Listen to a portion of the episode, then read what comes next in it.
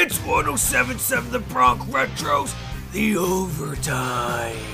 If it's almost a sport, we got it. Except disc golf. Now let's get into some sports. Only on 1077 The Bronx Retro. It's showtime.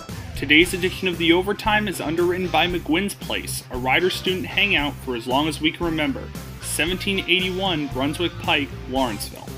Welcome to another edition of The Overtime. I'm Erik Johnson. The Atlanta Falcons have hired Titans offensive coordinator Arthur Smith as their new head coach. Smith has been with the Titans since 2011, working his way up to the team's offensive coordinator for the past two seasons. Under Smith, Tennessee scored 30.7 points per game last season, fourth in the league.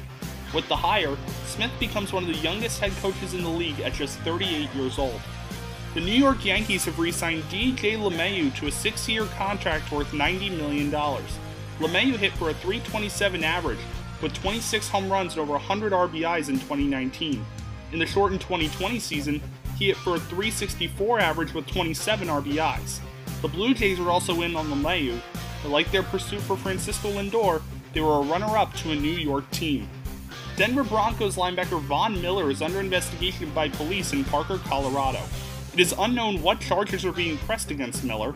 He missed the entire 2020 season because of an ankle injury. In 2013, Miller violated the league's substance abuse policy and was suspended six games as punishment. He also was given an arrest warrant because he did not appear in court for several violations. Brooklyn Nets guard Kyrie Irving will be fined over $800,000 for violating the league's health and safety protocols. Video began spreading earlier this week of Irving maskless at a family birthday party. He also will need to retest for COVID 19 before making his return. The Nets acquired former NBA MVP James Harden from the Rockets earlier this week, which may contribute to Irving's sudden return. That's all for this edition of The Overtime.